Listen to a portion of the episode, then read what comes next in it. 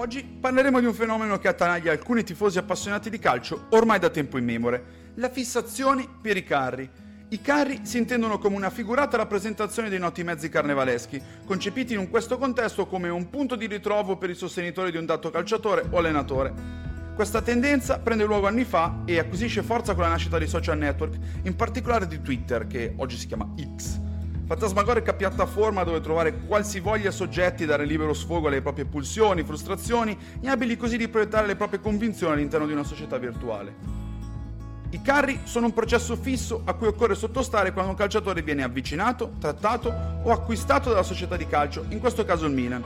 Secondo questo fenomeno occorre stabilire anticipatamente il futuro andamento di quel tesserato all'interno del contesto rossonero, perché è semplice, per potersi fregiare del badge io l'avevo detto. Questa effigie può ergere così il soggetto a capisher, un intenditore specializzato che mette così a curriculum l'aver indovinato la bontà o meno del calciatore e il suo apporto in campo alle prestazioni del team meneghino. Così facendo si candida a diventare scout ufficiale o meglio ancora direttore sportivo della squadra in questione, trovandosi però davanti a un mercato che non lo comprende e non lo gratifica come sperato. A questo punto la soddisfazione non può essere celata, quindi si torna sui social di riferimento per riempire trasmissioni live o post con i propri pensieri e le proprie visioni innovative. Per il carrista cambiare idea su un calciatore è sintomo di debolezza, di scarsa convinzione delle proprie idee.